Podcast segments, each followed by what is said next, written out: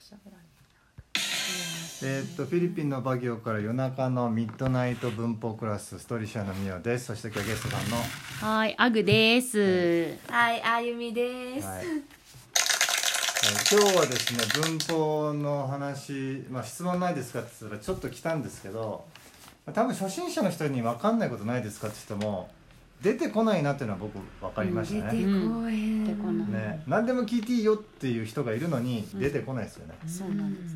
でもで授業の合間にはね、わからないこといっぱいいっ出ぱていく出てるきんまですすよ。ねいっぱいすぎて分からへんのかな、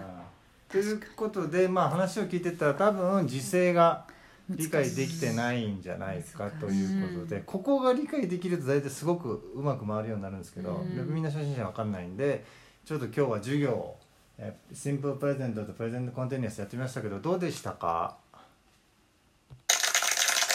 うでしたあ、私はあ感想ですか。いや私が思ってたシンプルプレゼントの使い方、えーシンあプレゼントコンティニュアンスの使い方と違う、うんちょっとこう特例みたいなのを教えてもらえたんで。ちょっとこうこれはまた自分で勉強してた時には気づかなかった新しい発見があって明日から早速ちょっとうんバンバン使っていこうかなって思いましたそうなんか日本語で言いたいのにあ日本語では言えるのに英語ではどうやって表したらいいんやろうっていうそのなんかニュアンス、うんそれをなんか今日は「He always studies」と「He is always studying」ちょっと嫌味っぽい言い方を覚えれたから、なんかこれから使えるなって思ってそうだよね嬉しくなりましそたれだとググっても日本語自体は同じだから、うん出てこないもんね、そうなんですそうなんですよなんかニュアンスがね難しいでニュアすンスそうなのであの文法本とかを丸暗記してもあの英語ってあんまり伸びな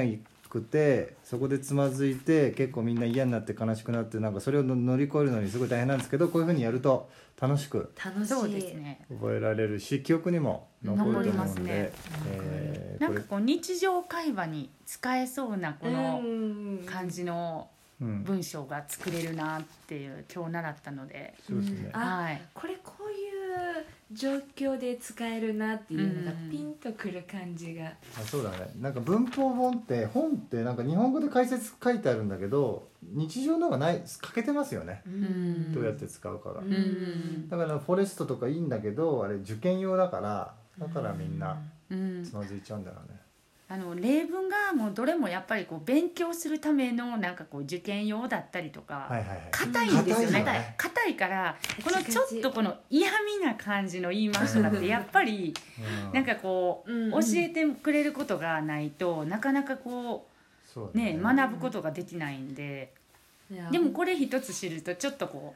うね近しい友達との会話の中にちょっと掘り込んでみるっていうそうだねすでに知ってる文法だったんだけどちょっと一歩ふこそ踏うなんですみね込うんでねんあこんな使い方があったんだって使え感るじですね状況が想像できちゃうそんなに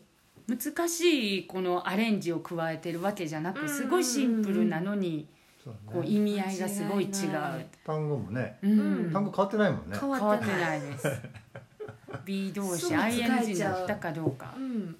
そうだからね難しいことばっかりさせる学校もあるんですけど、うんだから簡単なシンプルな単語の組み合わせですからね、はいということで続けていきましょうありがとうございました、ありがとうございました。